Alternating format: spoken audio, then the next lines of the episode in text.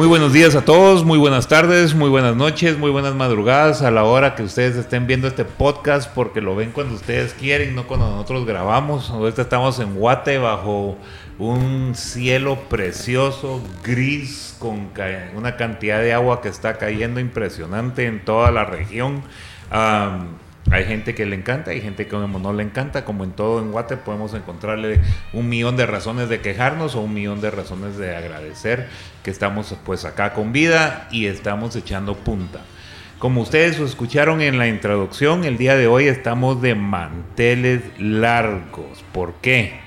Nuestro querido amigo Óscar Grazioso tuvo la oportunidad de abrir en su agenda un poco de tiempo, súper agradecido con él de que pudo venir acá con nosotros a este humilde showcito, que hablamos un montón de babosadas y tenemos aquí una legión de seguidores que les gusta alegar por la gana de alegar a veces, y nos queremos cambiar el país y sentimos que si no se habla como punto número uno, pues no vamos a cambiar el país.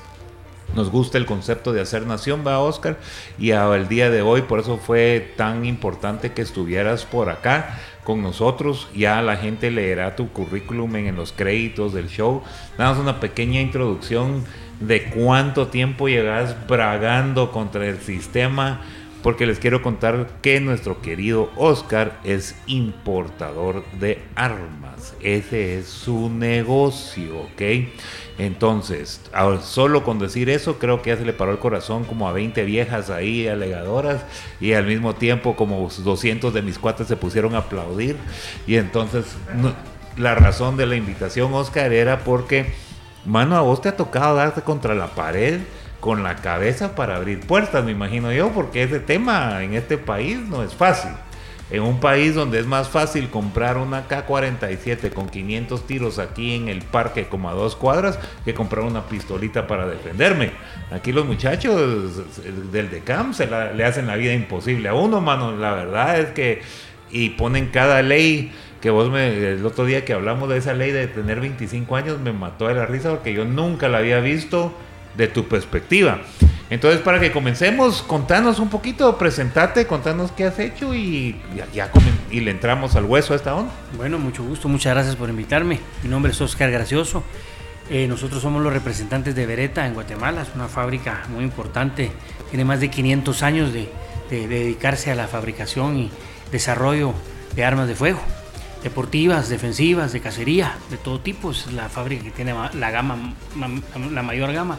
Bueno, la gama completa, ¿verdad? Lo que se llama el, el armamento ligero, el armamento liviano, y de escopetas de cacería, es muy famosa por eso, y, de, y las de competencia de, de tiro. Eh, yo empecé en este negocio hace treinta años, justamente cuando hicieron la nueva ley de armas y municiones, porque era un derecho constitucional, estaba regulado por el ejército.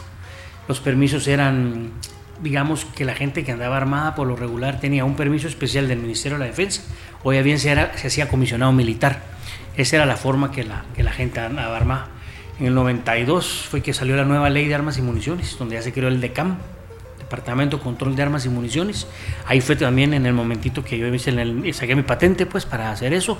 Siempre me he dedicado a la importación de, de, de productos. Antes era otro totalmente distinto. Eh, me dedicaba a importar pasta y vinos y quesos y, y, y, y comestibles, alimentaria, ¿verdad? De Italia, me imagino. Eh, de Italia y de Europa, por supuesto. ¿La Beretta es de Italia? Beretta es italiana, ajá, está en Gardone. Okay. Es, una, es un pueblo pequeñito, pero toda la vida se ha dedicado a, a, a fabricar armas de todo el pueblo. Mira, y una consulta, ¿esas son hechas a mano o son así estampadas como las hacen las rusas o esos países que cada veinte, creo que cada diez años cambian fronteras, ¿verdad? Esos hoy son una cosa y mañana son otra, pero las italianas son más finas, siento yo, o es mi, mi amor por el Ferrari. Pues mira, como te digo, ¿verdad? Eso me, eso una vez hablando con uno, una persona a cargo de las compras de la policía, no estaba muy de acuerdo con, con, con, con, con, con Beretta, ¿verdad? Y me dice, mire, pero es que fíjese que los, las cosas italianas, ¿va? Entonces le digo, ¿qué no le gusta? El Ferrari, el Maserati, los helicópteros Agusta. ¿Qué, qué es lo que no le gusta a Italia? Le digo, porque aquí en Guatemala a mí me, me costó un poquito al principio. La, la marca es bastante importante, bastante famosa. pero sí la gente tiene un poquito mala, mala impresión de algunas cosas italianas. Ya se ha ido quitando bastante, pero fue porque la agencia de la Fiat era muy mala. Ah, ok. Hubo una agencia, una época que la agencia de Fiat era muy mala y mucha gente compró los carros. Pero y... Fiat era malo. Ahora, digamos, en inglés hay un dicho que dice Fiat representa fix it again Tony, va a volverlo a arreglar Tony, porque solo malos eran. Lo que Hasta pa- ahorita acaba de un patojo, un, bueno, patojo, un chavo bien joven agarró Fiat y les hizo el quinientos que acaba de sacar, que ha sido el boom en ese carrito. Sí. No, lo que pasa es que, mira, Beretta y, y, y, y Fiat eh, eran el producto, la, el producto interno bruto de Italia, era después de la guerra, esas dos fábricas eran las que eran las más, más, más poderosas, ¿verdad? Aquí fue, aquí tuvo mala suerte, bueno, no tuvo mala suerte, sino que lo que pasa es de que los que manejaban la agencia traían carros usados y los vendían como nuevos, pues. Ah. Y luego, como todo, ¿verdad? Si traes una pieza de ingeniería, tenés que traer también al mecánico o capacitar a tus mecánicos. El problema es de que querías tratar un Fiat como tratas un Toyota y son diferentes, pues. Sí, es, di- ¿no? es, di- es diferente, es totalmente distinto, ¿no? Las medidas, las llaves, las herramientas, las europeas de una medida, la, la, la americana es otra. Como una yegua de espectáculo versus una yegua de, de, de caballería, ¿no? O sea, cada cosa tiene su belleza. Y respondiendo a tu pregunta de hechas a mano, sí, hay escopetas que son hechas a mano. La, una, una, una, una línea que se llama Eva. No solo Beretta hace escopetas a mano, ¿verdad? Hay varias, varias fábricas. Básicamente Perazzi, que está en Italia también, y, y Beretta son los más famosos, son los que vas a ver en todas las competencias internacionales, en todas las competencias olímpicas.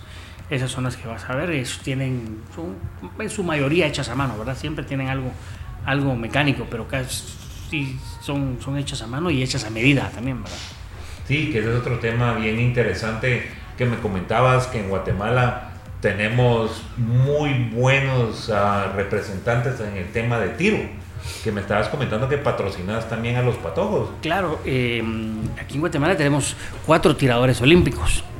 Brol, eh, eh, Juan Ramón Schaefer, que tiene plaza, bueno, tenía plaza, bueno, sigue teniendo la plaza cuando se reanuden las, las Olimpiadas, y dos mujeres de tiro femenino, Adriana, Adriana Ruano y Valesca Soto. ¿Se han calificado para las Olimpiadas? Sí, o sea, ya tienen su plaza en las Olimpiadas, o sea, calificaron, están entre los, están entre los top, top diez del mundo, ¿ah? ¿eh? Imagínate eso. Entonces eso es algo que, que, que aquí, y se sabe poco realmente, ¿verdad? Uno ha tratado de, de, de, de uno ha tratado de, como digamos, como que se haga más popular, pero realmente es un, digamos, como las armas no las miran tanto como deportivas, sino que las miran más como de defensa. Guatemala, claro, es una cultura, Guatemala tiene una cultura de, de armas. Pues o sea, venimos de una guerra, ¿verdad? Que yo creo que mucha gente, yo, este programa nace porque una noche que estábamos filosofiando con un par de vinitos ahí, con unos amigos, uh, me molesté un cacho de que todo este patojal, yo tampoco estoy viejo a vos, pero digamos los patojos un cacho más, más menos de edad, no saben en qué están parados, no saben en los hombros de la gente que sacrificó, trabajó, formó esta nación a punta de piocha muchas veces, y que ahora ellos pueden estar en un apartamento en la zona catorce, en el catorce nivel, tomándose un vino italiano, un quesito de Suiza, en platos hechos en no sé dónde, que ellos ya tienen todos esos departamentos. Y comenzás a ver, es un, un conjunto de temas mundiales, ¿verdad? Los, los uh, muebles vienen de los Estados Unidos, fabricados, entonces están tan separados del tema de su nación, que opinan cada estupidez, ¿me entiendes? Que te quedas así como que ¿qué estás hablando? Y nunca se han puesto a verlo, ¿verdad? Entonces yo creo que um, cuando hablas de armas en este país, la gente lo ve con el tema relacionado con crimen, o sea, que te asaltan o el policía que carga un arma.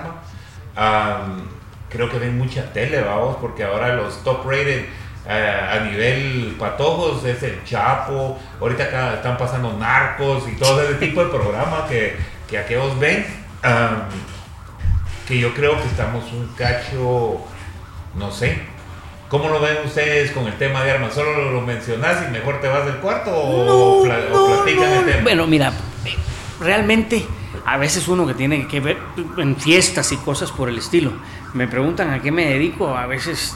digo que importaciones y importaciones y artículos deportivos, ¿verdad? Porque no estoy mintiendo, pero tampoco, porque si no uno empieza a decir y entonces le empiezan a preguntar y le empiezan a decir y no sabes si la persona es de las que, que, que, que simpatizan con eso o empezás a recibir aquellas críticas que no escuchan razones, ¿verdad?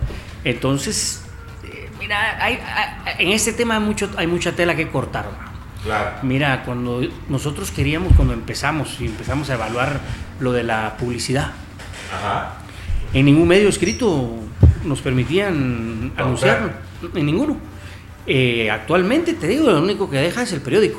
Pues vas a Prensa Libre a querer hacer un anuncio de armas y te dicen que no, que ellos no están, eh, ¿cómo se llama esto? Eh, no, son pro... no, no están propiciando la violencia, va, y mirás, okay, pero sí sacan las fotos de, de la señora con el cráneo de fuero que la que le, que la, que le dispararon, sí ponen, o sea, hay un falso moralismo en ese sentido, ¿me entiendes? Sí, o sea, es el famoso, o sea, doble moral guatemalteca. Exactamente, hay un falso, veces, una, una, ¿no? do, una doble moral. Y realmente las armas es un objeto, pues no tiene intenciones. Inclusive esa fue una gran discusión que tuvimos. Lástima que uno no puede tener tanta injerencia porque realmente tenemos un Congreso y tenemos un Ejecutivo que hacen lo que la tendencia de la una sola cabeza, ¿verdad?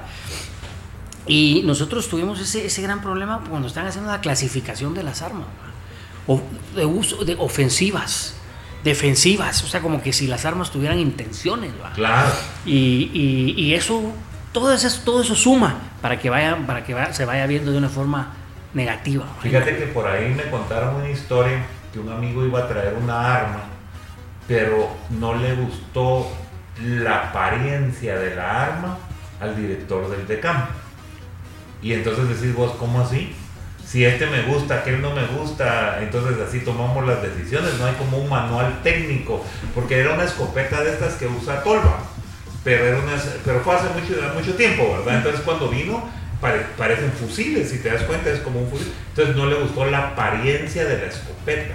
Pero legalmente sí llenaba los requisitos, todo estaba nítido, pero como no le gustó al nene, no podía entrar. ¿Verdad? Mira, ahí es donde uno, ahí es donde, ahí es donde uno entra, o sea, ahí es donde uno entra. Fíjate que aquí en Guatemala estamos acostumbrados a bajar la cabeza, a agachar la cabeza. Con eso, eso particularmente que le sucedió a tu amigo, me pasó a mí con una importación, con ese mismo, con ese mismo director que estaba en su momento, que ese era su criterio. El criterio de él era Eh, eh, hacer una reclasificación de las armas, o sea, se le antojó que estas armas ahora ya no eran permitidas ni eran para uso de las personas, sino que eran de uso exclusivo del ejército. Entonces vine yo y le dije, mire, señor director, disculpe, pero yo ya tengo mi licencia de importación, tengo mis, mis permisos, ya pagué mi póliza, ya está todo en orden, no es el primer embarque que traigo, es un calibre de pistola, pues no es nada, nada, nada fuera de lugar. Eh, si usted quiere, pues yo no traigo más, ¿verdad? Pero no me deje tener esto aquí porque yo no voy a perder mi inversión. Eh, busqué en el gremio, ahí sí que voy a hablar mal de mi gremio, aunque no debiera, busqué en el gremio apoyo, inclusive en personas importantes que, que, que, que necesitan sus armas para, para su seguridad. Encontré con, únicamente con un mi cliente que me había pagado, esas eran unas carabinas. Ajá. Me había pagado, mi cliente me había pagado diez.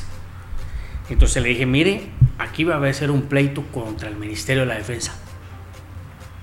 Y de que lo vamos a ganar, lo vamos a ganar porque tengo la razón. ¿Cuándo? No sé. Le devuelvo su plata o me, o me, o me echa la mano con el pleito. Mire, si se trata de eso, le echo la mano. Todos mis colegas agacharon la cabeza. Les hicieron la reclasificación de las armas, satanizaron un montón de armas que nada que ver. A mí me costó, como le dije yo cuando nos juntamos con ese director en el cumpleaños de otro militar amigo que nos juntó y nos dijo, mire, eh, ustedes no tienen que pelear. Entonces le dije, mira, yo no estoy peleando, pues, solo sabe que cada vez que te veo, recuerdo por qué no tengo el Range Rover nuevo en mi garage. Y lo otro, que el que más perdió fue la, fue la DIGECAM y fue Guatemala. Porque la Dirección General de Control de Armas y Municiones tenía una discrecionalidad que nosotros como importadores respetábamos. O sea, habían ciertas armas que, no, que sí se podían importar legalmente, pero la discrecionalidad del DIGECAM era no importen esas armas porque no queremos que anden circulando en la calle. No sean mala onda, muchachos. Entonces uno buscaba que, cómo darle la forma con tal de no discutir, no pelear, y de cierta forma había una cierta razón de eso. al yo haber ganado, y ahí sí que te digo yo, porque fue mi empresa y tu servidor el que hizo ese, ese, ese, ese juicio que llegó hasta la, que llegó hasta la, hasta una vista pública en la Corte de Constitucionalidad. Hasta esas instancias llegó, y donde se quitó eso de que no podía venir una persona a cambiar la, la a, o sea, uno puede cambiar el, el, el digamos el, la clasificación de su arma, la puede cambiar, por supuesto, ¿verdad? Una quiere, la quiere convertir de colección, o si uno la quiere, la tiene deportiva y la quiere usar para, para, para defensa, pues puede hacerlo uno como, como usuario, como la persona, pero que venga alguien y que te, a capricho, te haga una, un, una, una reclasificación de las armas, eso era, eso era catastrófico. ¿Y qué pasó? Al ganar el, al ganar el, el juicio, lo que pasó fue eso.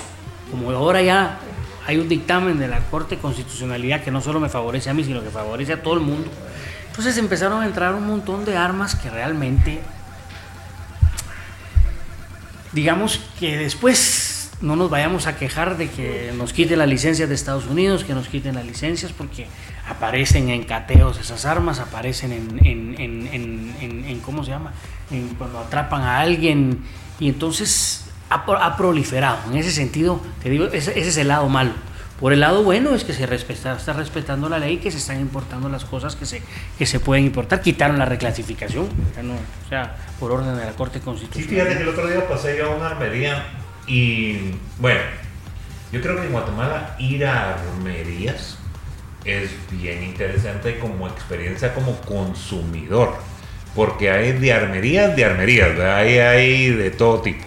Ahí por la terminal pasé a una y había tu típico sicario de Sinaloa atendiendo con su sombrero y su idiota y dos pistolas cromadas con oro, vamos, así todo. Y, y llego yo y, y lo veo al muchacho y le digo: muy buenos días, ¿cómo estamos, compa? ¿Qué necesita ahora para matarlo?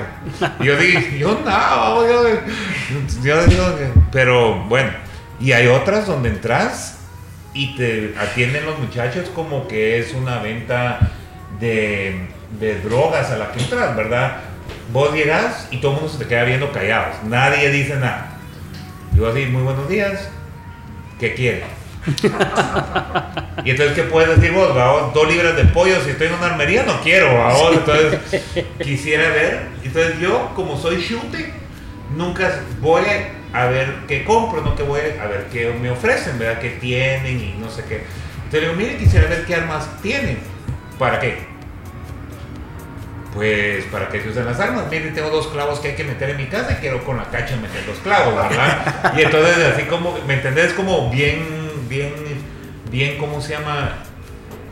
Extraño el producto, comprar ese producto. No es una transacción normal donde vos vas a un lugar y no sé qué. Pero no todas las armas. Excepto eh, un par, y entre ellas está la tuya. Muchas gracias. Que, ¿cómo se llama? Que he ido y los chicos, aparte, saben, ¿me entendés? Y me preguntan qué, y, y, lo, y la pregunta es para poder que me ofrecen, que vaya en la línea de lo que yo quiero. Porque las armerías Black Ops, le llamo yo a vos, sí, que todos los muchachos que atienden ahí piensan que son focas en la noche o que viven jugando Tom Clancy y videojuegos, porque cuando uno llega te hablan unas estupideces que uno se queda así como que, ok.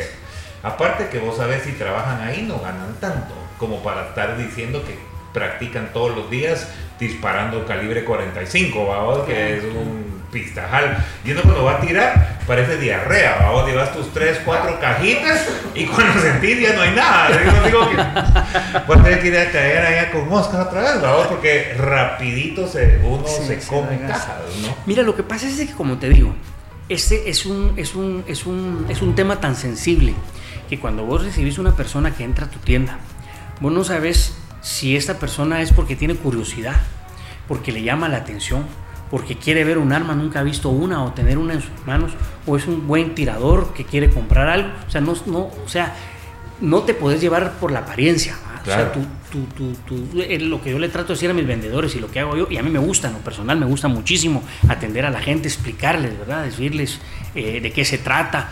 Porque esa es la forma en que la gente va a verlas, o sea, la, en la forma en que vos trates a tu cliente cuando entra a la tienda o cuando platicas así como estamos platicando ahorita. La gente que no tiene mucho conocimiento del tema se enriquece y entonces ya puede, puede, puede puede opinar, puede pensar, pero ya con, con, con, con, con elementos. Claro. Entonces, ponete, a nosotros cuando llega alguien a la tienda, ha llegado mucha gente, incluso llegan mujeres. ¿Y cómo se hace? ¿Y cuáles son los requisitos? Uy, y... ese animal es peligroso, vos, a mí me da miedo una mujer con armas, delicado, vos, yo siento que la mujer no piensa mucho en las babosadas.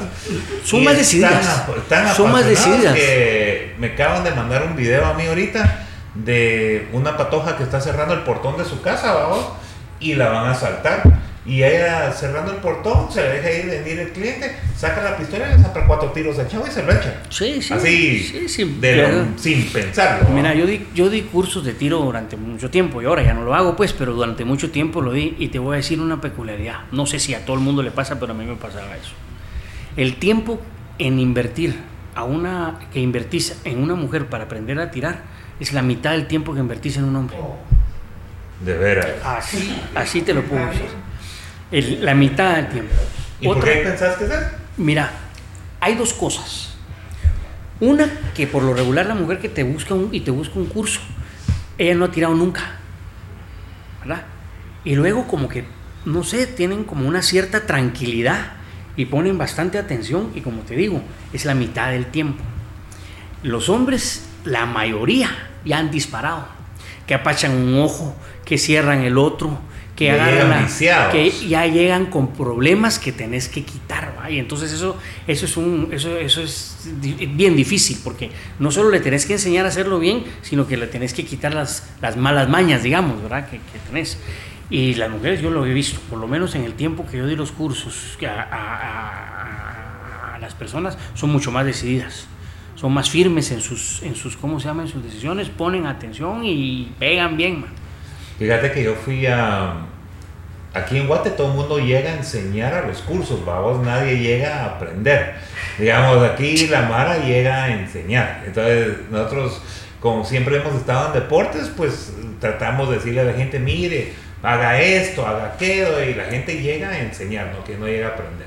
Y entonces uh, había una venta de tiendas aquí a la par de los próceres de los carritos esos de las mulitas, ¿cómo se llaman? Los, sí, sí, los, los, los de golf, como de golf. Ah, como de golf, pero cuatro por cuatro para las fincas y para andar en la playa y este tipo de cosas. Entonces llegué yo y tenía ganas de comprarme uno, vamos, chute, ni lo iba a comprar, pero de chute, vamos, llegué ahí a verlo. Divina esa babosada, me encantó. Y tengo mi cuate que por culpa de él no lo pude comprar por las mismas cosas. Entonces cuando lo veo en la fiesta me, le digo, por tu culpa no tengo mi carrito. Bueno, y le dije al vendedor, vos mira, y si yo compro esto, um, ¿cuánto tiempo es el curso que me van a dar ustedes para aprender cómo manejarlo y dónde lo dan? Y se me quedó viendo y me dijo, nosotros no damos curso. Y entonces le dije, ¿cómo así? Usted es la primera persona desde que abrimos hace quince años que pide aprender cómo manejar esta babosada. Y entonces le dije, de veras, sí, es, ahí está fácil, tiene freno y tiene gasolina, son automáticos, dele. Pero no es lo mismo, vamos a un carro, a una mulita, son dos animales totalmente diferentes. Entonces en Guate sí llegan a enseñar, no llegan a pedirlo. Vamos. Lo que pasa es que, pues, mira, tantos accidentes, tantos problemas, nosotros sí le, sí le explicamos bien al cliente, ¿vale? Le explicamos. Y otra cosa que hemos aprendido también con el tiempo es que, ponete, cuando llega a recoger su arma, mire, gusta que le enseñemos cómo se desarma para que la pueda limpiar cuando la... Porque lo que pasaba era que como la gente no sabía, aquí no somos de costumbre de leer los catálogos porque los hombres no leemos instrucciones, ¿no? Y los catálogos son súper explícitos, son lindísimos los catálogos de, de, de, de, de, de, de, de algunas armas, es lindísimo los, los, los catálogos. Nosotros le explicamos al cliente o a la persona que nos llega a comprar, que por lo regular se convierte en amigo siempre, que no, no ha habido un solo cliente que llegue con nosotros que haya comprado, no haya comprado, que no se haya quedado de amigo. Vámonos, eh, que, más de alguno ha de, haber, ha de estar insatisfecho o algo por el estilo, pero, pero, pero la mayoría es así, porque nos dimos cuenta que la gente, por temor a preguntar, no te decía, después iba a disparar, la desarmaba, la armaba mal, entonces que la pistola no servía. O perdí una pieza y era justamente la pieza que no tenías. Entonces aprovechamos para decirle, mire, no le, no le gustaría, o mire, esta arma se usa de esta manera, eh, el tiro en recámara, ese es el seguro. En fin, Beretta es una, es un arma que se caracteriza por eso, por eso es que son utilizadas en casi que todos los ejércitos y las policías del mundo, incluyendo la policía de Guatemala.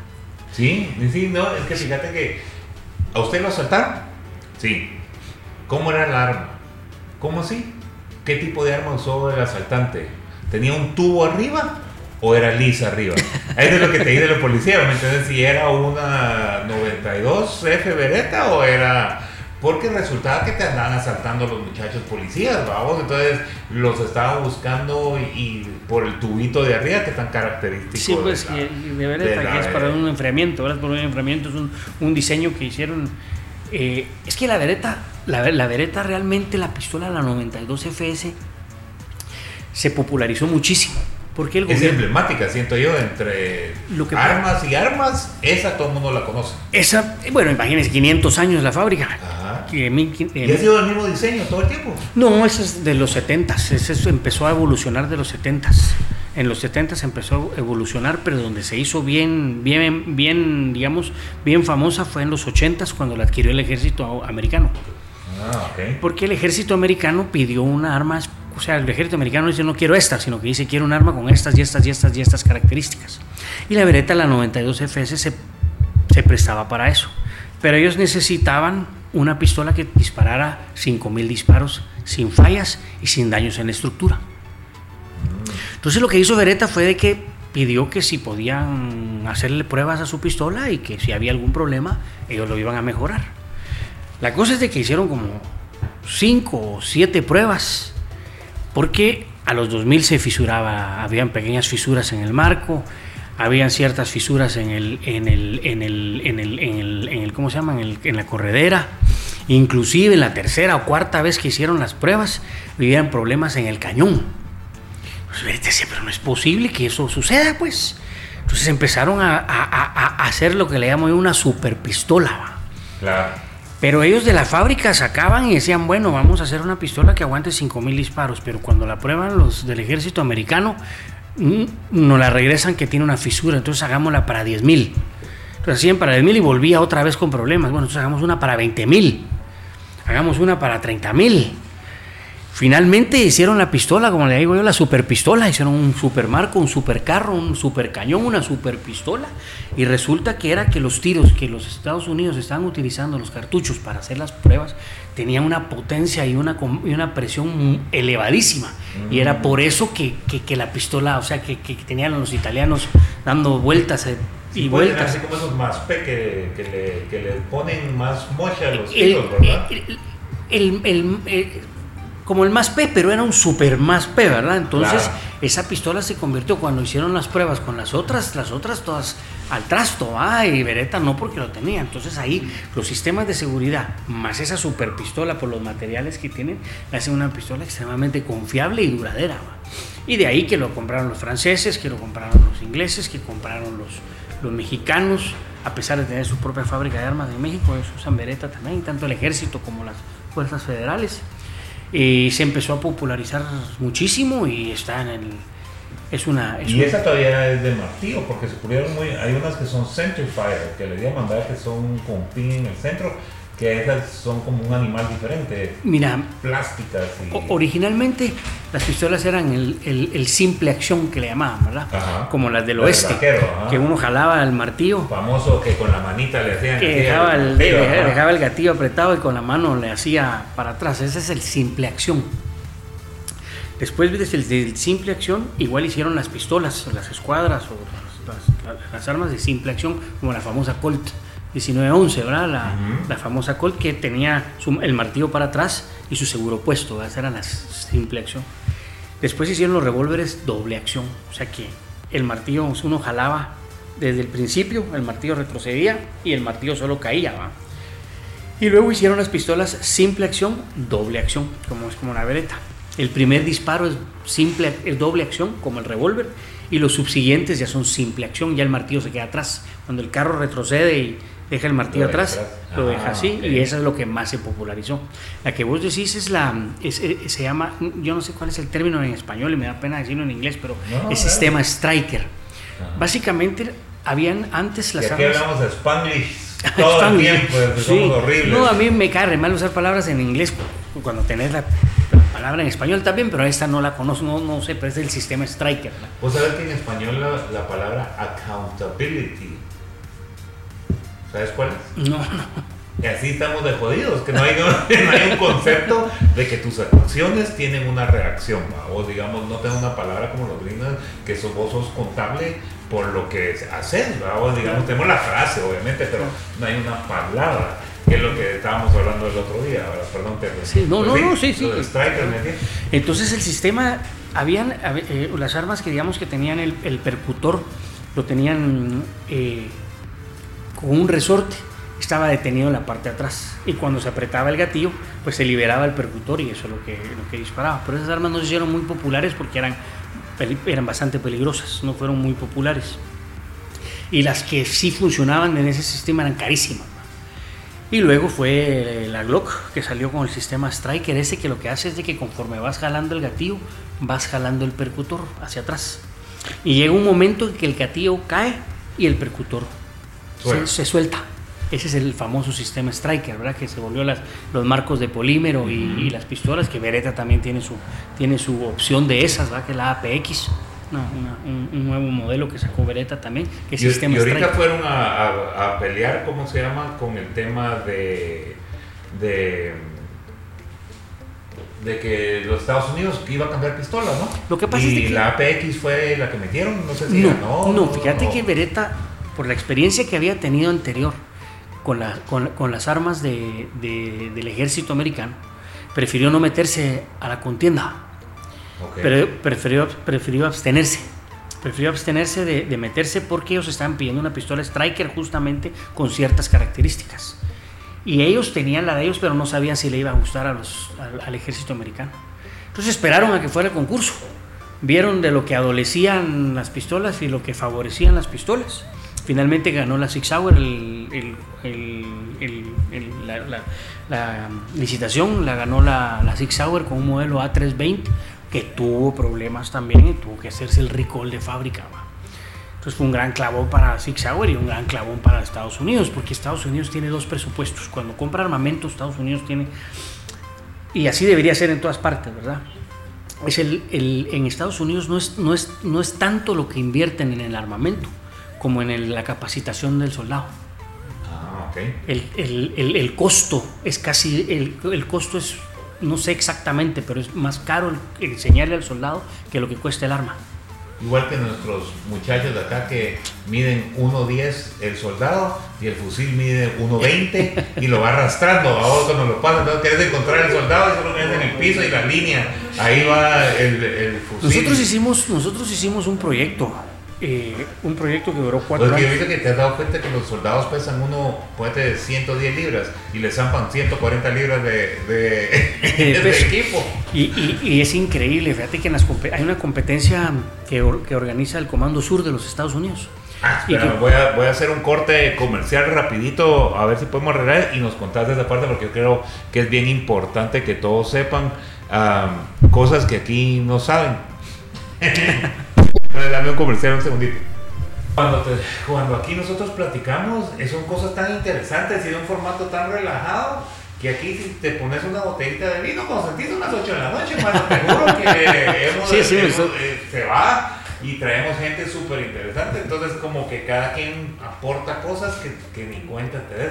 Contanos un cacho ahorita con el tema este de, lo, de los juegos estos que hacen los caibiles y las fuerzas especiales y todo este rollo, que bueno, no sé ni son, si son los caibiles. Yo, sí, yo sí, sí, la ma- en su mayoría en su mayoría son caibiles, que es un, un, un soldado guatemalteco, es un muy buen soldado, es, así como lo que decías vos de que es, son eh, bajitos y con el montón de peso. Te digo, cuando fue, nosotros empezamos, bueno, para ir por el orden de las ideas, te, te voy a terminar Ajá. de contar lo de la Federación de Tiro, que tenemos ya cuatro tiradores olímpicos. Y los cuatro tiradores olímpicos son patrocinados por Beretta. Y solo para que haya una relación, en otros países, ¿cuánto les dan por país? Digamos, poder, o, o se ganan los espacios, digamos, hay diez. Mira, el patrocinio que hace Beretta es que les da la escopeta. Les, les da la escopeta. ¿Qué cuánto vale una escopeta? Solo idea. Más o menos las que tienen los tiradores de aquí, que están entre doce y catorce mil dólares. Sí, pues, que no se las va a dar la federación de aquí jamás, digo yo. Mira, la federación ha comprado escopetas y tiene escopetas, pero no es escopeta particular, ¿verdad? Esa escopeta, sí, pues que no la agarraste, le vas a tu casa, es tuya. Esa, esa, esa es, es, es, es de ellos, ¿verdad? Uh-huh. La Federación de aquí de Guatemala funciona muy bien, funciona muy bien, compran los cartuchos, compran los platillos y tienen un, tenemos un entrenador cubano. Ah, sí. Ese se lo robamos a Fidel, ah. porque él vino, él vino como, como entrenador por parte del gobierno cubano y luego pues, se casó con una guatemalteca. Él se hizo, se hizo legalmente, pues, ¿verdad? Ahí está el meollo del asunto, brother. Todo lo más que es de afuera se casó con una guatemalteca y se quedó. Una vez más hay que agradecerle sí, a las mujeres guatemaltecas sí, por mejorar el sí, país. Sí, porque este, este, bueno, mira, este, este profesor, este, este entrenador. Juan Carlos también creo que se casó aquí en Guatemala y se quedó. Y Cecilio también, que es mega instructor, creo que también sí, lo sí, mismo. Sí, vale, igual, toda, toda la mano así. Pues te comentaba que... que Yo también. Que, te comentaba que, que, que, digamos, la federación funciona bien, el entrenador es buenísimo. Seguramente nos lo van a robar ahora a nosotros, va. Okay. Porque tener un, un, un entrenador que lleve tres tiradores a una olimpiada, eso por ahí nos lo van a robar de Finlandia, o nos lo van a robar de Noruega, o nos lo van a robar de algún lado. Seguro eso, eso, eso, ¿cómo se llama? Eso ya lo veo, ya lo veo venir yo, porque imagínate, ¿verdad? Un, un entrenador de ese nivel, eh, los atletas también, que, que las patojas estas son muy dedicadas y los muchachos esos también son muy dedicados, eh, le, le, le entrenan. Las, estaban en Italia en un campamento de tiro justamente antes de la, antes del COVID, vinieron cabal a tiempo en marzo.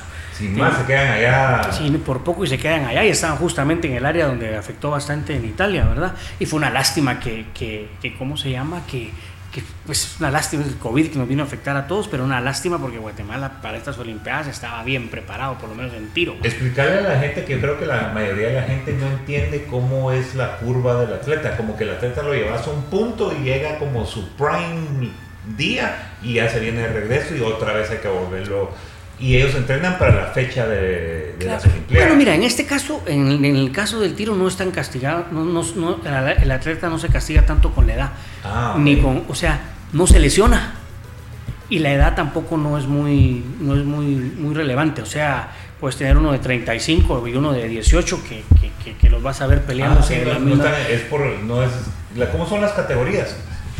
Eh, las categorías son por, eh, de profesional, ¿verdad? Eh, digamos, cuando hacen las, los campeonatos son panamericanos, latinoamericanos, del Caribe, es, es como todo, como, como todos los Juegos Olímpicos, igual son las iguales.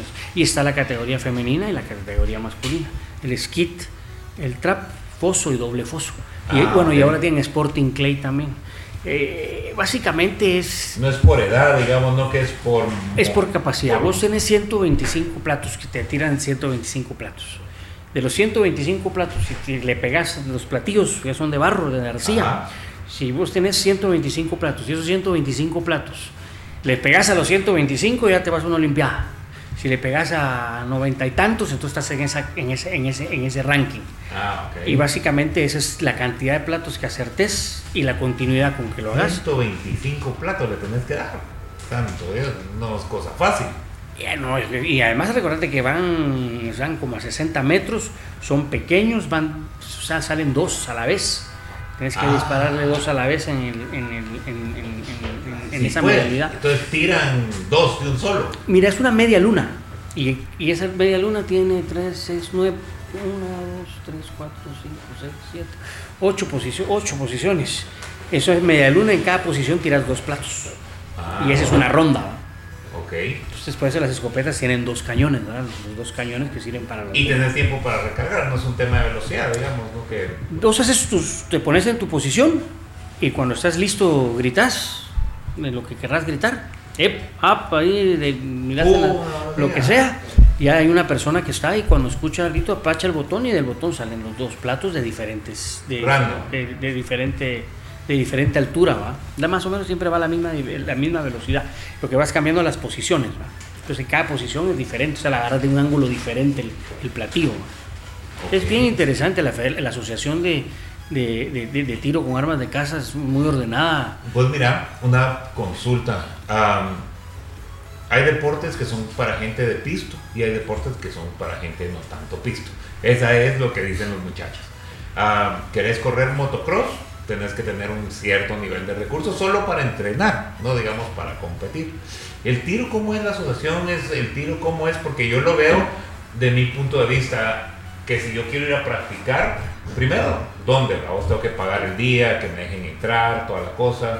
Luego tengo que llevar cuatro o cinco cajitas de municiones para pasar el día, mira, tener mi arma. Guatemala es bien privilegiada, te digo, Guatemala es bien privilegiada en la pesca, en la caza y en el tiro. Porque se hacen unas, se hacen unas, unas, unas como de vacaciones, unos cursos de vacaciones, donde se invita a, a jóvenes, pues, a que lleguen a, a, a, a la federación a, a tirar, a hacer su curso de vacaciones. Y ahí está el entrenador, hay varios entrenadores, el entrenador Pedrito Sayas, el cubano este que te digo, y ellos empiezan a ver quién tiene aptitud.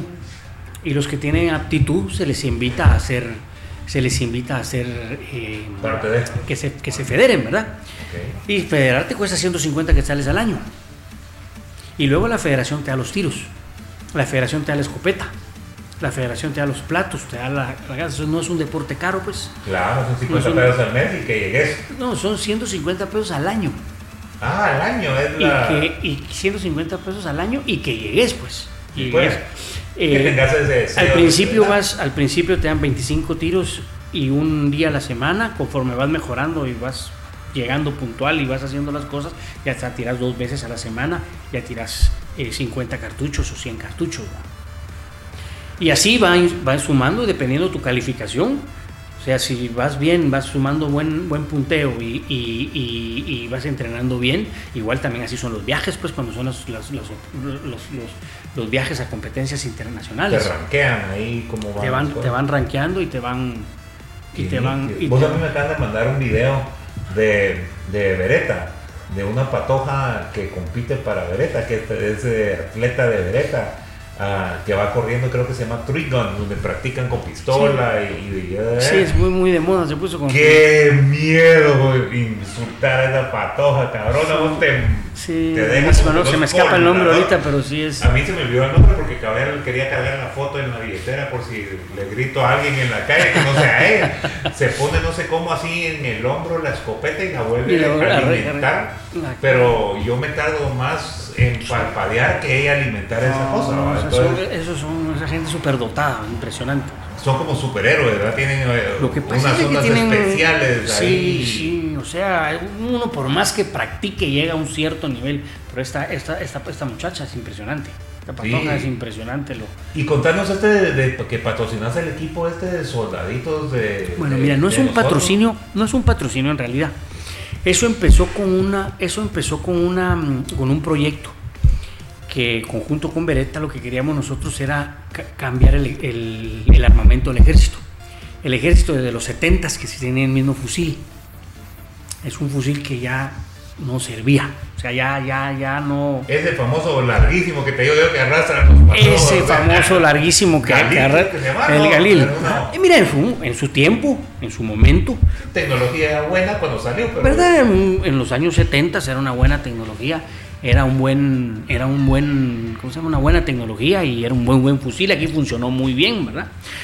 Y nosotros queríamos, como, como así como equipamos a la policía, también queríamos equipar al ejército. ¿Vos ustedes son los que les vendieron esas como metralletitas que carga la policía? No.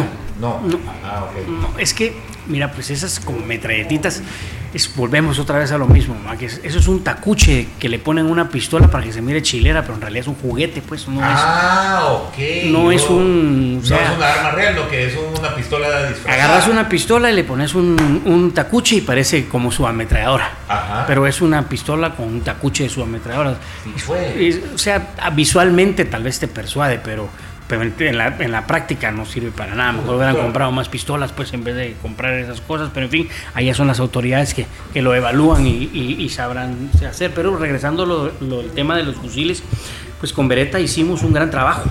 Se hizo un trabajo de lo que más costó. O sea, lo que sí realmente nos costó muchísimo. Porque nosotros investigamos, nos asesoramos con, con, con el Comando de Apoyo Logístico, que es donde se generan las compras del ejército. Nos asesoramos cómo era el proceso de compra de armamento de, de Guatemala, o sea, qué, cuál era el lineamiento que se tenía que llevar. ¿Y vos esperabas encontrar un, como que fueran gringos, te iban a hacer unos criterios? Mira, y, la a, a, y está bien te, organizado. Te digo, te digo im, im, impresionante, bien verdad? Organizado, bien hecho. Se tuvo que sacar, mira, lo que... Partiendo, o sea, primero lo que, lo que más me costó fue convencer al ministro de la Defensa de ese momento de cambiar el armamento. Eso fue lo que más me costó, porque no querían cambiarlo. Estamos bien, ¿para qué ron? Ah, porque vamos a componerlo, vamos, todos los Ajá. años lo componemos y todos los años lo componemos y, y, y yo le dije, mire, lo que mismo le va a costar la, la, uno nuevo que estar seguir re, reparando esos, pues ya párele, va. ya, ya es hora de, ya, ya, ya. ya es hora, va. Suficiente alambre de amarre. Después el problema que, después que el, el, el, el, el ejército de Guatemala en Europa y en Estados Unidos y en todos lados visto como un genocida, eh, violador de los derechos humanos, etcétera, etcétera. Ah, Oscar, te voy a contar una cosa antes que me vine yo a Guatemala. Oye esto, yo contándole y haciendo fiesta de despedida que me iba a venir a vivir a Guatemala, ¿va? Y todos mis amigos en la universidad y todo el mundo que guate, guate, guate, y yo haciéndole la bulla y que lo máximo. Y como siempre hemos tenido nivel de liderazgo, si lo querés ver así, toda la banda que podía, que se quería. Nos hacen la inauguración del museo en La Brea, en Los Ángeles, de la tolerancia se llamaba. Y estaba todo el tema de los judíos, de toda la poca tolerancia que de un humano hacia el otro. Y yo fuimos todos a la inauguración porque nos invitaron de la casa de sociología, ¿verdad? Y ahí iba yo casi que con mi chumpi, con mi morralito chapín y guatemalteco y todas las cosas.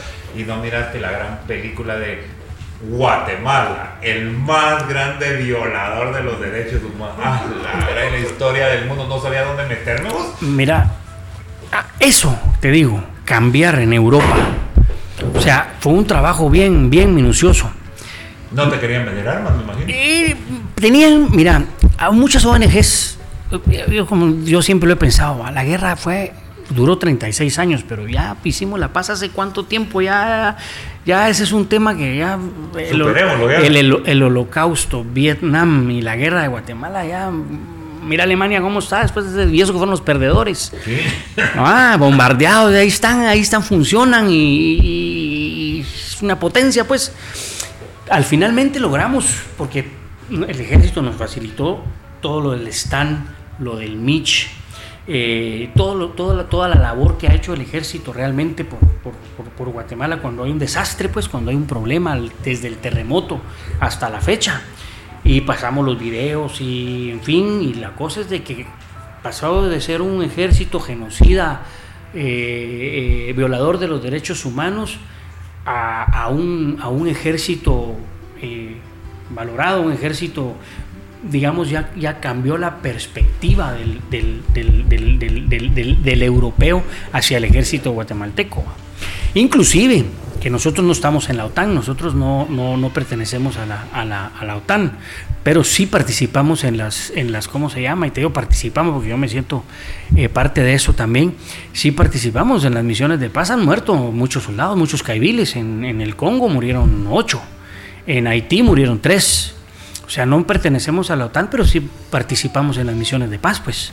Pues el ejército guatemalteco participa, o sea, todos los años. Les aplaudimos a esos bandidos, o sea, ah. la verdad les aplaudimos un montón al ejército, somos bastante pro la gente que se lo merece, al César lo que es el César. Al César lo que es del César, digamos, pero ahora deja que te cuente que se pone interesante la historia. Yo no soy, yo no soy ni izquierda ni derecha, le digo yo soy César, que es el César. Y que a mí me pidan que me ponga un fusil y que ponerme en una pared a cuidar que la, la Constitución se cumpla, no, papito. Mira, so, para soldados se nace, para doctor se nace, para cura se nace, yo creo que para eso tenés que nacer sí. de, de, de, de, de, de, de, de culo. Y felicitaciones que tenían todo planchadito como pues vos mira, decís, impresionante, mira. un sistema, un sistema de, de de cómo se llama, un sistema de compras, una planificación, el P O A que le llaman, el plan anual de compras, mira, impresionante. La cosa me llevó cuatro años entre convencer a Europa que no mirara a Guatemala como un violador de los derechos humanos, que Estados Unidos también viera a, a, a Guatemala, porque Beretta tiene la fábrica en Estados Unidos y en, y en, y en Italia, ¿verdad? Y también depende de muchas circunstancias de dónde le vas a, de dónde le vas a surtir, porque a veces la logística para importar armas es un poco complicada. Se sorteó todo eso, se sacó un acuerdo ministerial con el, con el, con el viceministro de, de Política y Defensa, aquí enfrente de tu oficina. Claro. Se sacó un acuerdo ministerial para hacer una donación de seis fusiles para que hicieran las pruebas pertinentes. Se trajeron los seis fusiles, se les hizo una demostración al ministro de la Defensa en ese momento, al jefe de Estado Mayor, se hizo la demostración, vino una persona de Beretta, un suizo, un suizo que es el que hace las demostraciones, que es una máquina así como la patoja esta para, para el Trigun Challenge, este cuate para hacer demostraciones con el fusil Beretta, lo tiran al agua. Tony Stark de Iron Man no te gana no, viendo tus no, demostraciones. No. Mira, una demostración lindísima. Y coincidió, despuesito de que hicieron las demostraciones, se mandaron los seis fusiles a los diferentes comandos, a paracaidista, a fuerzas navales, a Caibil, a, a cómo se llama, a la fábrica de municiones, al servicio material de guerra. Y en fin, los, los fusiles se enviaron a todos los comandos para que hicieran sus pruebas, hicieran sus anotaciones. Nosotros dimos un protocolo de prueba que es el de la OTAN y un protocolo de pruebas que es el de Beretta. Aquí en Guatemala hicieron esos protocolos más el protocolo nacional. El fusil dice que aguanta temperaturas de más o menos sesenta grados centígrados. Aquí lo metieron al horno y me llamaron por teléfono. Y me llamaron por teléfono. Mire, estamos como aquí en las especificaciones dice que su fusil aguanta temperaturas de hasta sesenta grados de temperatura. Entonces ah, vamos. Puerto, a... mandaron esa, o sea... No, lo metieron al horno. Cuando llegué yo le dije, mire, ¿y cuánto tiempo tiene el fusil? Pues mire, ahorita lleva diez minutos, pensábamos darle doce. Pues mire, ya que lo tienen en el horno y le van a dar doce, póngale veinte. Pero sí, ya está en el horno, ¿va? Claro, para, para, para, para decir que hicieron la prueba de la, la, la, la prueba de, de disparo, en fin, se hizo el protocolo nacional, el protocolo internacional y el protocolo italiano. Y quedaron muy satisfechos con el fusil, el fusil quedó pasó bien, nítido. Todas las pruebas, ya estaba, el presupuesto también ya estaba en eso y eso debe haberse concretado el año pasado. Pero como vos sabés que aquí en Guatemala lo que sucede, ¿va? El ministro de turno decidió mejor comprarlos a Colombia. Después de todo lo que había... Después de todo lo que te estoy contando, de un plumazo, los compró Colombia. Más caros y... Menos probados. Y, y sin probarlos, ¿va? Ahora ya se están viendo los problemas que están teniendo los fusiles, ya hay soldados heridos, ya hay fusiles estallados. De veras. ¿Entendés? O sea, el fusil y... Bueno, de veras en el odio, ¿verdad? Pero la primera parte me pareció linda del ejército. No, a mí también, mira, lindísimo. Y, y, y, y te digo, en el interim estuvo súper bonito porque fueron las competencias esas que, que están, que están, las competencias esas que te digo que hace el Comando Sur de los Estados Unidos y pone las Fuerzas Comando, se llama. Y es una competencia que ponen a sus seis soldados más pilas que tenés tu equipo, de francotirador, de, de tiradores, de, de marcha forzada, en fin. Hacen una, hacen una competencia con diferentes eventos, simulando situaciones en las que se ve involucrado un ejército. Inclusive hasta, eh, ¿cómo se llama? El rescate de rehenes con bala real, pues, con disparos reales, con el francotirador a ochenta o cien metros, eh, le sale el secuestrador y el francotirador tiene que dispararle, obviamente en una silueta, pues, y adentro están los jueces, están en el techo, es bien organizado, bien bonito, como hacen los, lo hacen los americanos. Están en el techo los jueces. Pero no son especiales para sus babosadas. Ah, lo hacen, lo hacen a lo grande, va. Ajá. Pues te digo que justamente coincidió cuando se estaban haciendo estas pruebas con la competencia y obviamente pues los, el equipo no tenía no tenía armamento. Ah, okay. Entonces pedimos permiso al Ministerio de la Defensa, hablamos con Beretta y entonces ya vino una persona a, a, a, de Beretta a enseñarles a usar los, los rifles, los fusiles a los soldados, se les dio el entrenamiento. Eh, ahí fue un... un, un, un... Pero, bueno, conoces tus cosas, las haces bien hechas, bro, porque la verdad es que traer a una persona de afuera ya es palabra mayor para la gente que no sabe, mira, que está escuchando esto, no mira, es... Eh, Beretta cree... Asumís un montón de responsabilidades, ¿va? Digamos, de la gente, de todo, eh, no solo es así de que va a venir Juan Pérez. Mira, hasta la, hasta la alimentación se le cambió a los, a los soldados. Sí. Hasta la, hasta la alimentación, miren unos atletas buenísimos, el capitán del equipo, que sigue siendo el capitán del equipo también, es un atleta de alto rendimiento, tiene un récord panamericano de cuatrocientos metros, no lo han quitado todavía a nivel internacional. Aquí hay unos, unos valores interesantes. Sí, vos, que lo pues, que te digo que... Y el ejército de Guatemala participaba en estas fuerzas comando, no le ponían mucho coco, mandaban ahí seis medio que sí, medio que no, y obviamente eh, el problema era el armamento. En la marcha ganaban, en esto ganaban, pero en todas las cosas de armamento estaban débiles. En ese momento que, se, que, que compitieron con el fusil Galil, con el fusil, perdón, con el fusil Beretta, fue la primera vez que Guatemala estaba en el podio, en la competencia. Y aquí los, y te digo, medios, y te digo, cero. Y te digo algo, ¿va? Yo no sé qué ponderación utilizaron para darle, quedaron en cuarto lugar, ¿verdad? Pero no sé qué ponderación utilizaron. porque eran catorce eventos y ganaron nueve y quedaron en cuarto. Okay. O sea, no sé cómo fue la ponderación, pero te digo que ya Guatemala ya figuraba, mirabas a la gente, y como fue en Guatemala en la competencia, porque la hacen una vez en cada país. Ah, okay. El año pasado fue en Perú, y en ese momento fue aquí en Guatemala, en la, en la base de los Caibiles. Ya mirabas a los, a los soldados jamaiquinos diciendo el lema de los Caibiles, ¿va? Mirabas a los, a los, a los, a los, ¿cómo se llama? Hasta los de, hasta los de Costa Rica y los de Canadá, haciendo el lema a los Caibiles, va a decir que si me adelanto sígueme, si me detengo aprémiame, si retrocedo mátame, va. Uh-huh. Ahí los mirabas, ahí ah, ya ya una pero referencia, cosa, pues ya ya las fuerzas especiales de Guatemala ya eh, y como aguantan, ¿vale? la la carrera, te digo, la carrera esa que hacen es son tienen que ser son treinta kilómetros me parece, con treinta kilos de equipo. Y no pueden estar separados más de un, un metro cada uno. Tienen que estar los seis, tienen que ir con todo el equipo. El, el, sí. el francotirador con el rifle de francotirador, los otros con su rifle, con su pistola, con su mochila, con su dotación. Eso y te digo. Y con el calor del puerto. Con el calor, con, mira, en Perú ganaron, y a pesar de la altura, y etcétera, etcétera. Guatemala ganó esa marcha forzosa.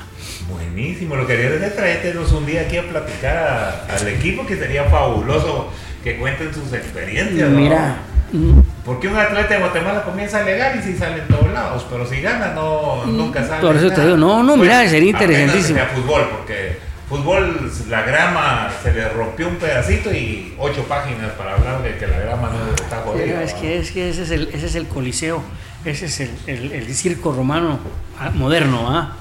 Sí, totalmente. Pero, eh, como Pero te digo... Pero como hay redes sociales y nos conoces a nosotros, y este es nuestro mocha, ahí les echamos la mano, mano. Bueno, fíjate, nosotros aquí hemos hecho campañas uh, de ayudar a gente que quiere ir a practicar. Um, conseguimos, eh, en los Estados Unidos hay un campamento que se llama Woodward, y es el top de deportes extremos en patineta y todo este tipo de cosas, y nos regalaron donaciones de, de ¿cómo se llama?, de estadías de quince días allá para nuestros patojos que son muy buenos, y así cosas se hacen, ahora se logra. Sí. La Liga de la Justicia que te comenté, sí, vamos, sí, esa, esa, esa es interesantísimo. Pues como te digo, entonces si te das cuenta, lo de las armas no es solo el, el, el, el, el como el decís vos, el de la vía de plata y las cachas de oro, sino que también tiene su lado deportivo, tiene su lado del ejército, mira la policía, eh, a pesar de que, que, que, que, que las manos de los muchachos y los mantenimientos son escasos, porque esa es otra cosa que, que es una lástima. Cada vez que vendemos armas a la policía, se tecnifican cinco o siete armeros. Cuando volvés a llegar otra vez, ya los despidieron y pusieron otro. Y entonces nosotros sí estamos permanentemente eh, encima, eh, encima, tema, ¿no? encima del tema, ¿verdad? El problema es que siempre hay más policías que armas. Entonces las armas no descansan nunca. Entonces es muy difícil poderles dar el mantenimiento como, como se debiera, ¿verdad? Fíjate que yo creo que hay un problema en lo que... Um, hablábamos hace el, pro- el último programa que estamos grabando, que no hay un conocimiento de fondo de la gente. El, el, ¿A qué voy? Te lo voy a poner en términos muy simples. El chavito que te da la vía, dele, dele joven, dele para atrás, y vos le decís, ¿vos tenés carro? No. ¿Vos sabés manejar? No. Pero estás guiándome a mí para que me meta un micato yo, a vos, sí. Entonces, digamos, vos ves que lo, la gente llega y no valora talent. Vamos, digamos, ¿qué quiere decir con eso? No valora el talento. Por ejemplo, vos vas a un concierto y si ese artista no se para con su guitarrita enfrente de ese concierto de cuarenta mil personas, el coliseo, el sistema de sonido, todo, nada sirve. Todo parte de ese talento. Y entonces, si vos tenés armeros que tienen talento, pagales bien. Sí. Si son cinco... O no los despidas, va. Ajá, cuidalos, querelos. Pero lo que sienten es que... Um, los estás, es una amenaza, entonces te despiden, vamos, te quitan la oportunidad, te quitan del espacio, y entonces ves un montón de gente que anda como medio ahí en el aire, que deberían de estar en puestos sí, claves. Sí, sí, sí, sí, no, es cierto, y, y, y lo miras a todo nivel en todas las instituciones de gobierno. Ok. Ok, entonces, como te decía, en, en las armas no solo el del, el, ya no platicamos de la cacería también, Guatemala es privilegiado para la cacería, es lindísimo, aquí es un Un, un corredor de aves migratorias que van del sur al norte y del norte al sur. Hay cacería prácticamente todo el año. ¿Y dónde va uno a cazar, vos? Es el... Digamos, si yo quisiera ir a cacería hoy. Si vos querés ir a cacería hoy, tenés que levantarte a las tres tres y media de la mañana, a las cuatro, cinco menos cuarto estás en el punto, a las cinco y media ya estás listo para disparar y puedes tirar hasta las once y te venís a trabajar a mediodía a tu casa si quieres. No te creo. Ciento, son ciento tres kilómetros, es ahí por el área del Paredón, por Zipacate. Ah, ahí vamos a surfear nosotros todo el tiempo. Vaya, ahí vamos de cacería, pero de canches, no vamos de cacería de, sí, de aves. Ahí donde están las cosas de decir, ahí, ¿dónde es? Sí, ahí hay que ver dónde están pasando, pero básicamente todo es, todo es área donde vas a surfear, todo es área, es, es corredor de... Fíjate que un día me fui a pasar el fin de semana a un como hotel que está ahí que alquila eh, apartamentos. Me llevé una mi casa, una mi caña de pescar que mi papá la tenía tirada y la rehabilité y bueno, y tiré. Y fíjate que logré sacar siete pescaditos, ¿sí, no?, de este tamaño como de este largo. Um, fue el almuerzo y nos fue, yo eh, Mira, bueno, emocionado, lo que pasa es que no encuentro cuates que tengan esa paciencia de que vayan conmigo. Bueno, cuando querrás vamos, mira, nosotros, nosotros por lo regular vamos a tirar patos en la mañana. No te creo. Vamos a pescar a mediodía y a tirar palomas en la noche, en la tarde, perdón. ¡Hala, qué rico! Y podés ir a la, a la pesca ahí en el, en el canal de Chiquimulí, es lindísimo, porque vas así en la lancha, despacito, y no lancha fancy, sino que, ajá, esa lancha que haya gente. Ajá. Solo que quitas, la, quitas las bancas y pones un, tu par de sillas ahí, pones tu caña, tu cervecita o tu vinito, y tiras ahí el curricán y te das robalitos, pargos. Ahí hay... increíble, no, nunca dejas de pescar, pues. No te creo. Ahora, si te metes a deep fishing, también es súper... metes en el Pacífico a pescar, es una belleza también, Guatemala. Yo le creo que uno necesita un guía, o sea, alguien que, ¿cómo se llama? Que uno con todas las ganas del mundo quiere hacer, pero necesitas a alguien así como vos que sabe, que diga, mucha, tal día vamos a hacer touring, vamos así, y sacarlo en la red y que te apunte un montón de mara, ah, y mara cool, vos, sí, porque, mano, digamos, mira, el típico guatemalteco que compra su caja de chela, de cinco pesos, se pone estúpido y comienza a gritar y pone de todo volumen en la gasolinera. Creo que ese chavo no es mucho de andar con uno, vos, digamos, él tiene, claro, su forma, claro, de vida, y yo los admiro porque si vos sos muco, se muco al cien, vos, pero, pero digamos, estas, estas cosas como que no las entienden, siento yo, pero hay un montón de gente que sí, lo que pasa es que no sabe cómo. Claro, no, y también, igual, como te digo, también la cacería también la critican mucho, vos, si no, no saben, ponerte a nosotros. Cuando, van, cuando empiezan a venir las aves migratorias, nos llama la Universidad de San Carlos para que vayamos a cazar patos.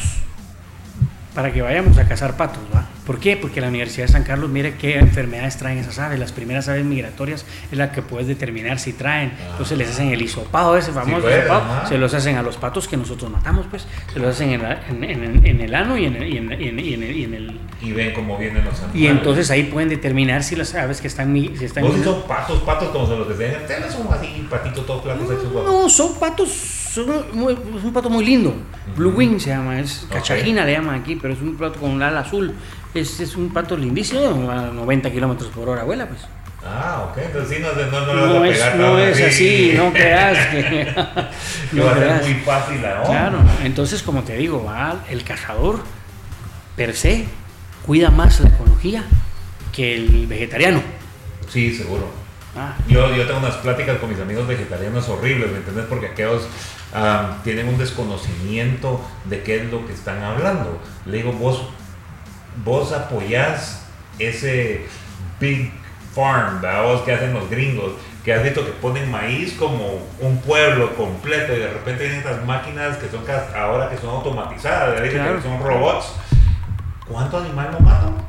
Imagínate cuando pasas a banda. Bueno, aquí en Guatemala, todo. Aquí en Guatemala, sin ir muy lejos, vos sabes que el pequeño agricultor, por ignorancia, va, el pequeño agricultor, eh, como se tenía su cuerda de ajonjolí o de maicillo, y llegaban las palomas, entonces envenenaba el agua, va. Vos llegabas y un campo de fútbol de palomas muertas, va. ¿Por qué? Porque se comían su su su su, su, su, su cuerda de ajonjolí, va. O sea, eso los cazadores somos los que estamos permanente viendo eso, ¿va? Entonces, ponete, cuando haya una persona así, le compramos su cosecha. Ya tenemos un puesto para ir a tirar, ¿va? Entonces él no mata a las palomas, nosotros matamos algunas, no todas, como ajá, decía él, envenenando el agua, ¿verdad? Y se va haciendo... Hay un intercambio ahí... ¿verdad? Los manglares, esas cosas, cuando miramos que están... O sea, los cazadores somos los que más, los que más cuidamos eso, ¿va? Y te digo que los vegetarianos, porque el problema es de que las aves migratorias cada vez tienen menos espacio. tienen que volar distancias más grandes, porque como siembran tanto, ya no tienen lugar donde aparearse, no tienen lugar donde descansar, no tienen lugar donde, donde alimentarse. Fíjate que yo vivo aquí en Santa Catarina Pinula, y donde yo vivo era una finca bien grande, vamos, y se han ido vendiendo lo de afuera y ha ido como haciéndose más chiquito el círculo, pero todavía queda el círculo y estamos cabal en el, en el corredor de las aves migratorias, y de repente no podés dormir, vamos, porque hay una cantidad de aves cantando, descansando. Nosotros les ponemos ahí agua, aguas, baños de agua y todo para que pasen. Y sí, es tan lindo. Ahí, ahí se puede cazar también, es bonito. Ahí es tan lindo apreciar un ave que la gente no lo aprecia, nunca lo ha visto. ¿Me entiendes? Tener una ave así de cerca y verla, sí. Yo no entiendo. Yo, a mí la gente que tiene aves en jaulas no son de mi agrado, porque es una cosa tan majestuosa poder volar. Le digo, Iván, si vos pudieras volar y alguien no te deja volar, más no te zampas un tiro. Sí, no. Sí, Dejarla sí. libre, ¿verdad? Así como que con el tema de las aves, pero sí. Oscar, contanos un poquito de tu negocio, dónde está, um, que patrocinó este show muy amablemente de tuya. Gracias uh, por estar acá con nosotros. Nosotros te hicimos la invitación porque nos pareció súper interesante todo lo que hablas. Pero uh, también ponerle ahí el nombre de la tienda, cuándo la gente puede ir, qué horas estás operando con este desmadre que tiene el presidente armado. Mira, ahorita estamos ahorita estamos operando de ocho de la mañana a tres de la tarde. A veces tres y media, ¿verdad? Pero por, para que la gente llegue a tiempo a su casa, los muchachos lleguen a tiempo a su casa, tenemos todas las medidas de, de, ¿cómo se llama? De higiene y de los no pediluvios y, y, y, y digamos... Tratamos de guardar la distancia, tenemos el... Pero no estás a lo mula, vos, creo yo, porque ayer... No, fui... el pediluvio, mira, el pediluvio, la, el gel, la mascarilla y... Me mandó Víctor a comprar unos micrófonos ayer, vamos, aquí este muchachón, y me dijeron dónde ir, y fui a la tienda acá, se llama... Seren. Ahí, aquí está cerca, ¿no? Y entonces me hicieron hacer una cola, me echaron gel de manos, y después cuando llegué la señorita no me dejó entrar a la tienda. Entonces le digo, entonces, ¿por qué puto me puede echar gel de manos para que me hace todo este rollo? Si el que trae la contaminación soy yo de afuera para adentro. Y en, en resumen, ella entraba, iba a traer un producto, me lo enseñaba. ¿Este le gusta? No. ¿Tienen rojo? Sí. Entraba, volvía a salir con uno rojo. Sí, no, no, no. Nosotros, ya llega a un nivel de estúpido. Nosotros tenemos... Odio el... la torre, odio la torre, señores de la torre, agarren concepto. Mano, fui a la torre el otro día... Y me trataron como que a huevear iba. Sentí que estaba comprando en North Korea una mierda así. Porque había un chavo a la par mía. Van al carril tres. Van al carril cuatro. Y entonces le dije, mira vos, ¿qué tanto anunciado no estoy?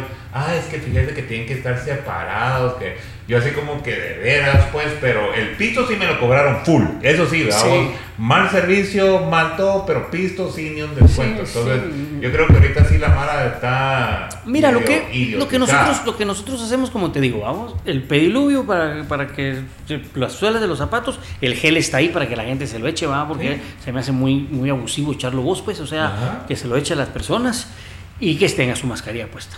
Y luego abrimos de, de nueve a, de, perdón, de ocho a tres y media de corrido. Estamos en la décima calle y primera avenida esquina, es décima calle cero sesenta y ocho de la zona diez, es una, es, en, es una casa de esquina. Tienen, ahí están los los, los, los, los, los, ¿cómo se llaman? Los, los letreros, ¿cómo se llaman? Las, Roto, los, la, la, las vallas, ajá, las vallas, ahí están con la escopeta y con las... Con las verde con las, es, la voz, es verde, toda la vuelta es verde, verde. Ajá, el mundo de las armas. Y te puedes parquear cabal en la parte de afuera, sí. Muchachos, no, del parqueo, porque creo que es uno de los pocos lugares en la zona de donde te puedes parquear sin mayor clavo, pues, mano. Mira, porque... pues tuvimos, tuvimos un buen susto, porque pues, cuando empezaron a, a arreglar las banquetas, pero ahí hasta ahí, o sea, ahí sí respetaron, pues esa, esa décima calle sí respetaron la, sí respet, la municipalidad respetó los parqueos, ¿va? Sí, que la muni es bien especial, o sea, también es un poquito, tirémosle un dardo a la pared y vamos a tomar decisión. Lo que pasa es que en este país se lucha contra la, no se lucha contra la pobreza, se lucha contra la riqueza. No, no, no, no miran las consecuencias, no ven que, que, que, que, que así como vos decís, va, que, que la torre que vas y que te siguen y que te llevan, que te traen horarios, pues va, horarios y... y perdón, pero ¿cómo operaba la torre antes? No había eh, cuatro veces más gente metida en esa babosada, ¿me entendés? Yo, yo lo que digo es que se van... Ayer fui a comprar campero, babos, Y entonces todo el mundo va a pensar que soy un caquero en pandemia, va a hartar de todo, pero... pero no. Fíjate que fui a comprar campero y habían tres patojas afuera tomando órdenes. Y entonces del autoservicio. Y entonces, ¿por qué exponen esas tres patojas si está la bocinita donde uno pide como siempre ha pedido? ¿Me entendés?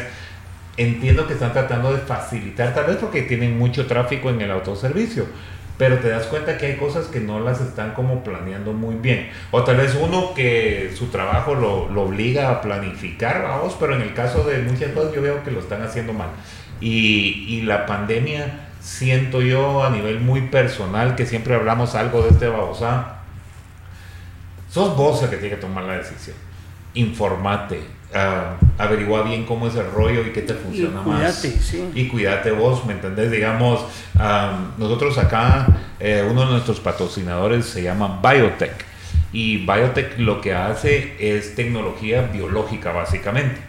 Y entonces si vos tenés, si te, nosotros te chequeamos ahí en Biotech, te chequean, puede ser que tu cuerpo tenga biológicamente ochenta años y vos solo tengas cuarenta, ¿verdad? Pero como toda la vida has bailado, puesto los tragos, te subís al tubo y la pasás de agua, pues tenés un desgaste mucho más menos que otra gente. Entonces uh, lo que hacen es que tratan de retroceder ese daño a través de químicamente y todo, y entonces tienen un producto que me lo hacen a mí personalmente.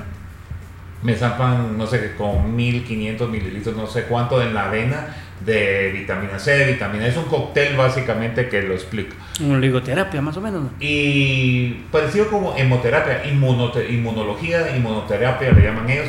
Y entonces lo que hacen es que te levantan el nivel inmunológico cinco veces de lo que normalmente lo tenés. Entonces...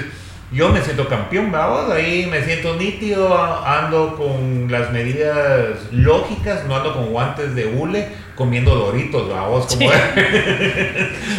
O no ando como la chava esta que vimos ahí, que ahora ahí la vimos en el supermercado, andaba con un gran traje de antibiología, ¿verdad? Solo le faltaba el motorcito de aire y esa babosada, pero la muchacha la cargaba totalmente desprotegida con una mascarita, vamos, no viven juntos. ¿Quién te sirve la comida? Sí, sí, la, sí. La muchacha va a estar enferma, te va a servir sí, la comida sí. Y ya te enfermo. Entonces yo creo que la gente no entiende como el, el tema del concepto. Vamos a, a poner tus contactos y tus redes sociales aquí en el programa, en la parte de abajo. O si querés, ¿dónde encuentran el Mundo de las Armas? ¿Tiene Instagram o algo? Sí, tiene Instagram, Facebook, Mundo de las Armas. Y la página web, ¿eh? mundo de las armas punto com. Para que toda la gente se pueda llegar ahí a platicar con... con ellos y a ver que vos tenés un par de personas ahí. Sí, ¿sabes? Ahí hay siempre gente. Son ahí que ahí. Les gusta el. Y entonces uh, vayan, mucha, y vayan a informarse y pues vamos de aquí. Creo que va a salir un par de viajes de cacería o de pesca. Fíjate, ah, seguro que seguro sí, que sí. Por lo menos vamos, vamos a ir a tirar, vamos a empezar tirando. Sí, contanos eso de la escuela. Vos, ¿cómo es el campamento? Digamos, yo tengo mi patojo y quiero que vaya. ¿Cómo hago? Digamos, ¿a dónde me abono? Mira, es en, en, en noviembre, es el, el curso vacaciones, es en el, um, en, el, en el interior del Zapote, enfrente de la iglesia de Santa Delfina, el Club de Caza, Tiro y Pesca. Okay. Eh, no sé las fechas y no sé cómo está ahora, cómo está el rollo ese, ahorita no sé, pero sí, hombre, te, voy a, te, lo voy a, te lo voy a hacer llegar, pero es en noviembre, puedes llegar, ahora sí. Bien, ¿querés llevar a tu patojo o algo así para probar? Con mucho gusto me avisas y vamos un día a probar así. Ah, así. No digas eso aquí porque vamos a tener como quinientas patojas llamando aquí que solo uno dice, muchacho, voy a ir a tirar y ahí están todas las manos. Yo, yo voy, enseñame, enseñame, enseñame. Vieras cómo la mujer ha sido de interesante... Um, su interés en protegerse. Sí, sí, sí, te digo, la tiene. once años y pidió una taser para su cumpleaños. Yo decía, mamá, ¿para qué querés una taser? Y me dijo, para que nadie me joda. Sí, sí, sí, más sí. Fresh, sí, sí, no, y una taser es una buena opción, ¿verdad? Mira, y una pregunta aprovechando antes que cerremos el programa.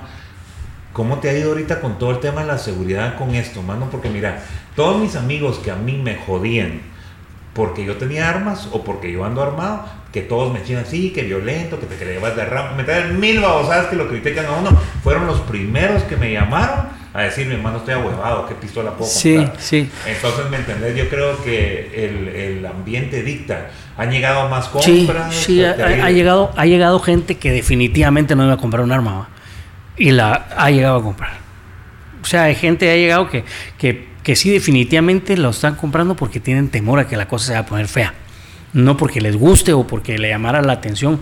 Sí, ese, ese, ese mercado se despertó ahora. Sí, a la señora que es pacifista, que no quería saber nada del arma, ahora tiene uno en la casa por protección. Ahora sí, ahora sí. Bueno, en Estados Unidos, eso ahí es un ejemplo que son exagerados, ¿va? Ahora con el COVID, sabes que el pico más alto de compra de armas que ha habido en Estados Unidos, ¿va?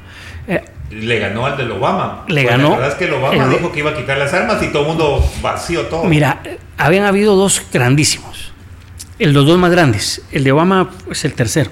Cuando pusieron las tolvas de diez cartuchos, que no podían tener más de diez cartuchos los cargadores eh, de armas de fuego. Ajá. Ahí fue un pico, un pico que se elevó, altísimo. De ahí no había habido otro tan grande como el que fue ahora con el COVID. Fue el bueno. mayor. Eh, te digo, las armerías... El, Hay, había noventa y seis por ciento de sus inventarios eh, eh, liquidados. Imagínate que se te acaba el noventa y seis por ciento de tus inventarios. Aquí no es tan, o sea, digamos, no es tan... Estados Unidos, vos sabés que los, los inventarios que tienen ellos son inventarios, Sign- inventarios significativos, ¿no? significativos.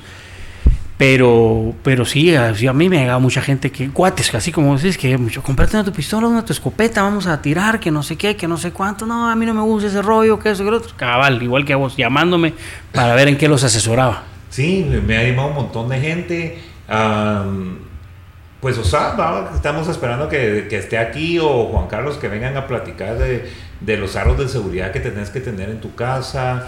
Um, yo veo, andando en la calle ahorita, una psicosis así pesada, ¿no? La calle se siente pesado, no sé si todo el mundo carga mascarillas, entonces se ve uno con el, ya ves picos apareados ahí. No, pero, yo, sí, yo sí siento muy agresivo, yo, mucha agresividad. Sí, y la sa- gente te tira el carro, yo voy primero, vos seguime. A mí lo que me, a mí lo que me, me, me mata son las motos. Yo soy motorista, pues sabemos andar en moto, pero no sé, Guatemala es el único país del mundo donde un motorista te toca la bocina por circular en un en un carril inexistente.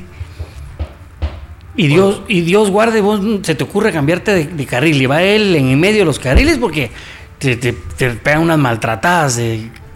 Y en dos segundos se juntan doscientos si te, si te bajas vos a alegarle algo a... Sí, a o sea, exactamente. Son súper unidos. Yo soy motorista, ¿no? Yo ando en moto todo el tiempo y sí. Ahorita porque me llueve es que saco el carro.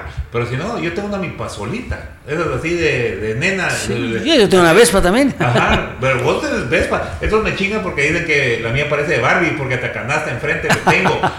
Porque yo no quiero aparentar ser... amenaza a nadie, vos aquí le tocas el vidrio a alguien, ya te zamparon un tiro sí, por defenderse sí, la gente. Sí. Entonces, yo no quiero ser amenaza a nadie, pero sí, mis, mis muchachos y mis amigos, sí, lo quedan demasiado, vos. La bajada de Boca del Monte es un atentado cuando vos van contra la vía. No, mucha agresividad, mucha agresividad. Um, sí, por X de arroz. Tuviste un roce y ya te pasaron llevando el espejo. De una patada te rompen los espejos. Sí, sí vemos eh, ese... Entonces, ¿cómo lo vemos ahorita la seguridad en los próximos meses? Que el día de hoy que estamos grabando, estamos en los primeros días de junio. ¿Cómo crees que va, esto se va a poner bonito? Pues mira, yo ya veo que el tráfico ya está nuevamente. Lo único, lo único que hace falta ahorita ya es el transporte público. Porque de ahí yo creo que está todo normal, pues. Yo lo he visto que, mira, entre más trabaja la gente, menos problemas hay.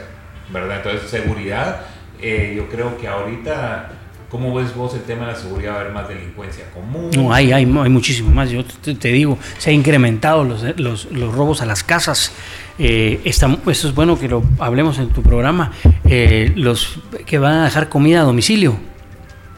Están, hay falsos pues que entran a tu casa a robar. Ah, se han entrado varios condominios, también van que son del Ministerio de Gobernación o que son de la policía. Hay un montón de, de, de ¿cómo se llama? De banda. Eso lo vas a hablar mejor con Juan Carlos porque ellos tienen una buena comunicación entre todas las policías privadas y como en casi todos lados hay policía privada, entonces... Tienen todo lo que ha estado sucediendo. Claro, y calcula que, calcula que cada negocio que cerró eran dos o tres policías que están sin trabajo. Eso es uno de los temas que la gente no quiere ver. Fíjate que ahorita um, el looting que hubo en los Estados Unidos, me mandaron un video de un restaurante italiano. Entonces les quebraron los vidrios de las puertas de vidrio para entrar. Pilas el chavo. Tenía una su cadena y amarró las dos puertas juntas con un candado. Y vino un cliente grandote con un bote de basura que se lo iba a tirar. Y solo miras que sale una escopeta así de, de adentro del negocio y le deja ir el primer bombazo, ¿vamos? Y entonces el chavo tira el bote y el chavo montó otra vez y dejó ir dos tiros al aire más, y solo miras que toda la gente se remueve para allá y fueron a robar en todos los restaurantes menos los de menos allá los que tenían escopeta. Entonces creo que sí la quiere, la gente quiere por mal a veces, ¿vamos? Entonces, ¿y cuánto cuesta montar un negocio? Si fuera fácil, todos los hicieran. Claro. Y, y hoy por hoy no es así. Entonces, en Guatemala creo que ahorita todo esto se va a poner bien alegre. Y pues con Juan Carlos lo vamos a estar sí. discutiendo. Bueno, Oscar, ya no te quito tu tiempo, bro, que te muchas secuestramos. Un no, par muchísimas gracias por el tiempo, ¿no? Es agradabilísimo, no se sintió el tiempo. No, no, no, aquí estamos a las órdenes. Esta es tu casa, gracias por el apoyo. Uh, nosotros uh, estamos muy, muy, muy anuentes a cualquier tema que querrás venir a discutir. Uh, venite cuando querrás, aquí estamos, grabamos todo el tiempo y vos tenés un montón de cosas que nadie sabe. Vos te has enfrentado al gobierno, pues, ¿me entendés? De una manera que nadie lo ha hecho. Vos vendes cosas, sos macho, dijo aquel, así de lo que no tenemos de cerebro, dijo mi mamá, lo tienen de huevos ustedes. Entonces, porque sí, no cualquiera lo ha hecho y te agradecemos estar acá. Uh, esperemos no haberte ofendido por la forma que nosotros hacemos. No, no, no, para nada, muy alegre, muy, muy uh, coloquial, si lo querés decir, muy al chapín. Y pues aquí estamos, ¿no querés decir algo ahí que te busquen o tus redes o algo? Sí, bueno, como te digo, décima. Mujer que la más, que sea, no, no, no le peguen a uno si no le dicen mi amor. Que si no me no, mandaste, no, yo le dije que le iba a mandar una señal. Pues no, el mundo de las armas punto com, es Facebook igual, Mundo de las Armas, y Instagram, y no sé, y Twitter creo que tenemos también, pero está el Mundo de las Armas, el mundo de las armas punto com, ahí está toda la, toda la información de, de nosotros. Bueno, chicos, gracias por estar poniendo atención. Cualquier duda, los links están aquí abajo. Hagan clic, mándenos sus comentarios. Si alguien quiere apuntarse para que vayamos de cacería a pescar o algo, pues ya nació la idea, pónganlo ahí y nos vamos a echar el colazo. Hasta la próxima, muchas gracias.